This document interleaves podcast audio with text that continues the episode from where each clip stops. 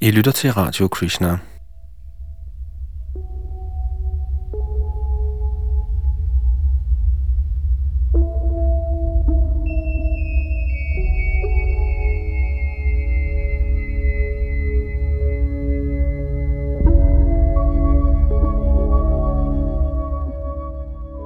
Sadaputtadas, vores videnskabsmand over fra Amerika, der er til taler her i Radio Krishna, har udgivet en bog, der hedder Gud og videnskaben.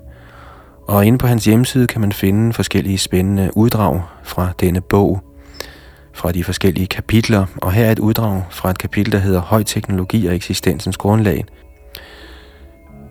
Det har vi oversat til dansk, og for denne oversættelse samt oplæsning og teknik står Yadunandan Das.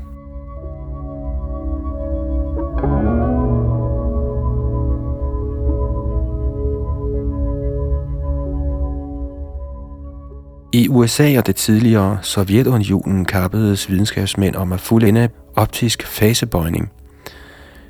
En proces, der kan vende bevægelsen af en lysstråle og bevirke, at et billede, der er blevet forvrænget af et uensartet medium, som for eksempel materet glas, vender tilbage til sin oprindelige uforvrængede form. De håbede at kunne bruge omvendte lysstråler til at fokusere laservåben på fjendtlige missiler.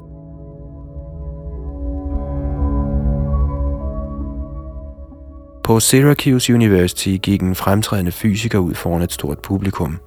En religionsprofessor præsenterede ham som den mand, der kunne redde verden fra den moderne vestlige tænkningssplittelse og bringe folk op på en platform af transcendental helhed. Fysikeren begyndte derpå at fremsætte metafysiske idéer baseret på fysik og østlig filosofi.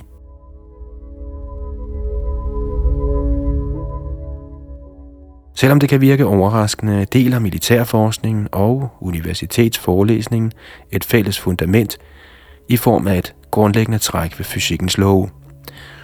For at forstå, hvordan det kan være, lad os da først se på optisk fasebøjning. Brugen af den optiske fasebøjningsteknologi i Star Wars våbensystemer ligger stadig på planlægningsstadiet, men afkodningen af lys, der har passeret gennem materet glas, er faktisk blevet demonstreret. I et typisk eksperiment bliver lys reflekteret fra et objekt og passerer gennem materet glas, hvorved lysstrålen forvrænges på en kompliceret måde. Strålen genspejles derefter fra en anordning kaldet et fasebøjningsspejl, der vender den forvrængede stråle og kaster den tilbage gennem det materede glas. Når lyset rammer øjet af en jagttager, ser han et klart uforvrænget billede af det oprindelige objekt i stedet for en uklar lysplet, som han ellers ville have set, hvis billedet var blevet kastet tilbage gennem glasset ved hjælp af et almindeligt spejl. Som den reflekterede stråle forlader fasebøjningsspejlet, har det de interessante egenskaber, at nummer 1. Den indkoder information om det oprindelige billede i en forvrænget uigenkendelig form, og nummer 2. Som tiden går, bliver den til synlædende tilfældige forvrængning formindsket, og den information, strålen indeholder, bliver klart manifesteret. Normalt ville man forvente det modsatte – et mønster, der indeholder meningsfuld information, vil gradvist forringes, indtil informationen går uigenkaldeligt tabt. Ifølge klassisk fysikteori er loven om fysisk dynamik imidlertid reversible, og det er således muligt i teorien, at enhver fysisk proces kan gå baglæns, og derved genskabe en tidligere tilstand fra den senere endelige resultat. Dette indebærer, at informationen faktisk aldrig går tabt som resultat af fysiske omformninger, og i princippet kunne det da være muligt at udvinde information fra den kosmiske baggrundsenergi.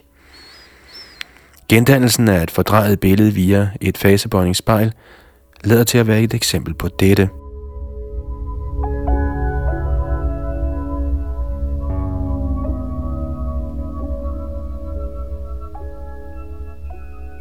Og her slutter så selve uddraget fra dette meget spændende kapitel – og hvis man ønsker at læse mere om dette, så kan man bestille Sardaputas bog Gud og videnskaben eller andre af hans spændende bøger fra Govardhan Hill Publishing, og I kan finde linket ind på vores hjemmeside www.krishna.dk under links. Men man kan jo forestille sig for eksempel, at her var der en vej for fysikerne til at finde ud af, hvordan universet oprindeligt blev skabt. De taler om Big Bang, men den teori, og det har vi snakket om, baserer sig på to modstridende teorier, nemlig relativitetsteorien og kvantefysik.